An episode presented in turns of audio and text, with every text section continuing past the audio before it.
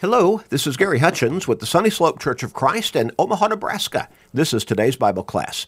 A short Bible study, usually about 13, 14 minutes, but even that short period of time helps keep us in God's Word, and that's vital for our faith because faith comes by hearing the Word of God. So if we want strong faith, on an ongoing basis, we need to be in God's Word on an ongoing basis. And so even this short period of time helps us along that line because it helps us be consistent as students of God's Word. Help people in your life grow in their faith by sharing these short studies with them. Get them into God's Word through these studies, through Facebook friends, text messages, other technological means. You may help somebody turn their life around and even get to heaven. What a great blessing that will be for them and for you. So make that commitment and start sharing today.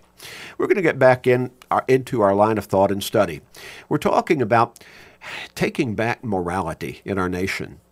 Now, we could talk about in the whole world, but you know, we don't live all over the world. We live right here in the United States of America. This is where this is that that culture with which we are most familiar because we live here in this nation. We see what's going on around us all the time, every day. And so we can relate to that, to that reality, better than we can, far better than we can as to what's going on in other countries and other parts of the world. Now, taking back morality, as we indicated, first, we need to make a commitment, a personal self commitment, that I'm going to live a moral life. I'm going to live a godly life. I'm going to live a righteous life, a life that is based in faith in God and Christ. 1 Timothy 6 and verse 11, But you, O man of God, flee these things and pursue righteousness, godliness, faith, love, patience, gentleness. That word pursue again is active. It means get after it. Chase it down. Pursue it, obtain it. Righteousness, godliness, faith, love, patience, gentleness. So that's the basic mindset that we have to begin with. If I want to have a positive, godly influence, if I want to have an influence of true godly morality on people around me, I've got to live a moral life myself based upon God's Word. And then as I can influence other people in a godly, loving, patient way toward morality in their lives, then they can have that same kind of influence on other people around them. And it can have a rippling effect and it can affect more and more people. And ultimately, over time, it can have a widespread impact upon our nation and the mindset of our nation, our culture. Now, our nation can become better, but it has to begin with each one of us personally and individually. You might say, well, you're talking about a long time. Just think how long the devil has been working on our nation to bring us down to the levels of immorality and wickedness and even outright evil in many cases that he has. He's been successful on an ongoing basis, but it wasn't overnight. It was incrementally small baby steps in some cases, and then maybe some big strides along the way. But it's been going on for decades, hundreds of years. Hundreds of years. He's been diligent and patient in his efforts. We need to be diligent and patient and determined in our efforts to take it back. Take back morality. Now, the first step that we looked at is to take back respect for God and Christ in conduct and speech in our personal lives, and then through our influence to help others do so as well. We need to respect the name of our Lord and Savior Jesus Christ and our God and Father in heaven. The second of the original Ten Commandments, and this is repeated several times in the Scriptures, you shall not take the name of the Lord your God in vain, for the Lord will not hold him guiltless who takes his name in vain. Now, what does it mean to take God's name in vain? Flippant, disrespectful ways, vulgar, profane, cursing. emphasize by using God's name, Christ's name? As I said, how many people in your life do you know who virtually never speak God's name or Christ's name except through cursing? You know people like that. They're all around us. We have to take back respect for God and Christ in our conduct and our speech. We need to never let ourselves slip up along this line and blurt out some cursing epithet emphasized by using God's name or Christ's name. That's not okay. We need to take that stand. We need to make up our mind. We need to stand for morality. We're going to take back morality from the devil. In our personal lives, that's where it begins, and then gradually influence people around us and take it back for our nation. The second avenue is to take back sexual morality. My, my. Sexual morality? Our culture has almost lost all sense of sexual morality. And a great many people do not seem to give it much of a thought at all in their minds and in their lives. Sexual morality. Sexual immorality has become more the characteristic of our nation than sexual morality. God created man and woman in the beginning to be husband and wife. It was described as marriage as you read the closing verses of Genesis chapter 2.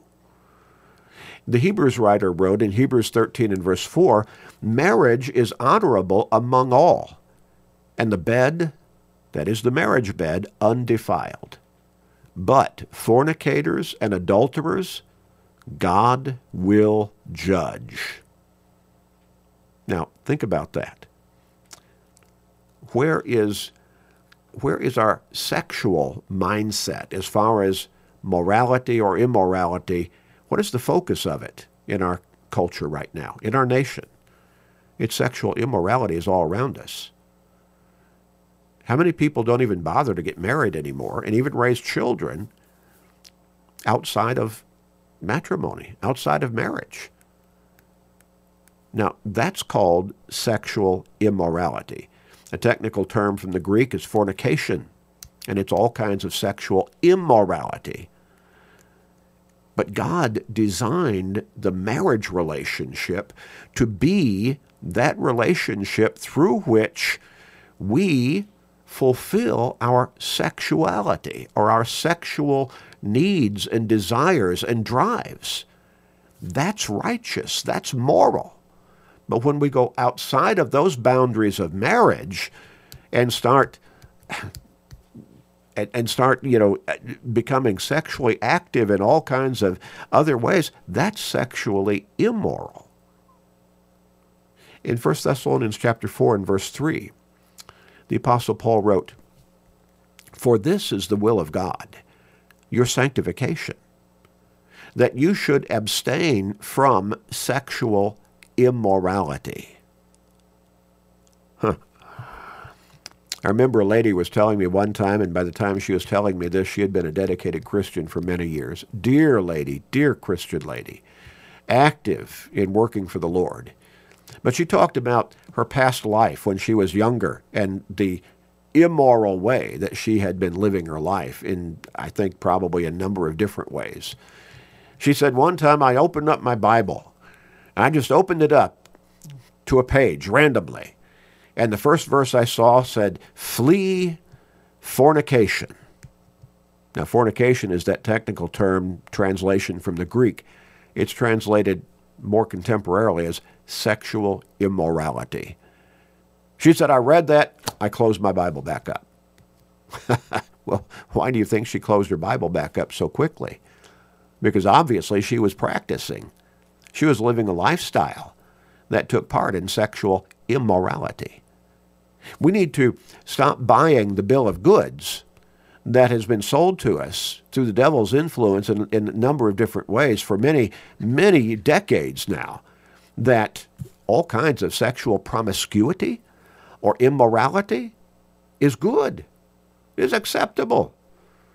Many would even say, well, it's godly. Why do people live together outside of marriage as though they were married? And they'll tell you if you challenge them on this or question them on this, well, I don't need a, I don't need to be married. I don't need a bill. I, I, don't, I don't need a marriage certificate to be committed. We're committed to one another. Well, then my question is, why don't you go ahead and get married then? If you're so committed to each other, why don't you go ahead and get married? Well, well, no, we don't need to be married. Well, see, you're not really committed to one another to the degree that you say you are. If you were, you wouldn't be afraid of being married. But you, you're leaving yourself an out to get out of that relationship.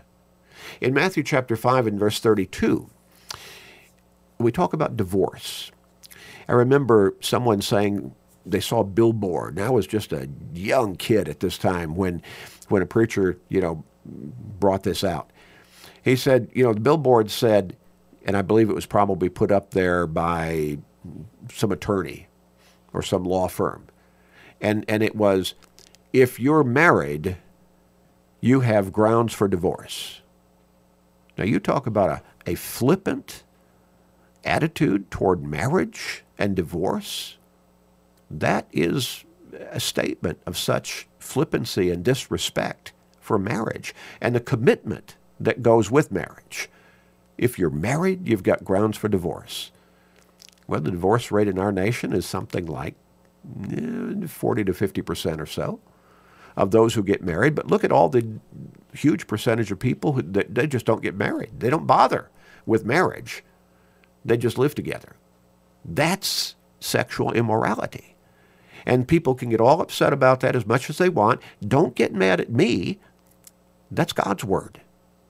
That's why it's identified as such.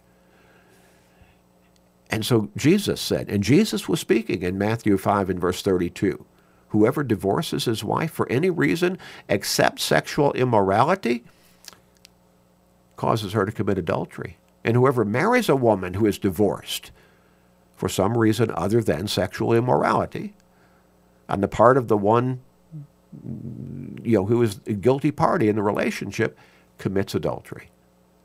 Matthew 19 and verse 9. Again Jesus speaking. And I say to you, whoever divorces his wife except for sexual immorality and marries another commits adultery. And whoever marries her who is divorced commits adultery. Now, again, God, He holds the marriage relationship close and sincere and special. And we have developed a cultural mindset that disrespects it to a great extent, is flippant about it, and almost like throwing away an old pair of shoes and buying another if you don't like it. That's kind of our mindset about marriage and divorce. And that's immoral. We need to take back sexual morality. We'll look a little further next time. Let's pray. Father, help us to be serious about morality and to want to live and determined to live in such a way as to be pleasing to you and glorifying to you through our morality before you. Please forgive us and hear our prayer. In Jesus' name, amen.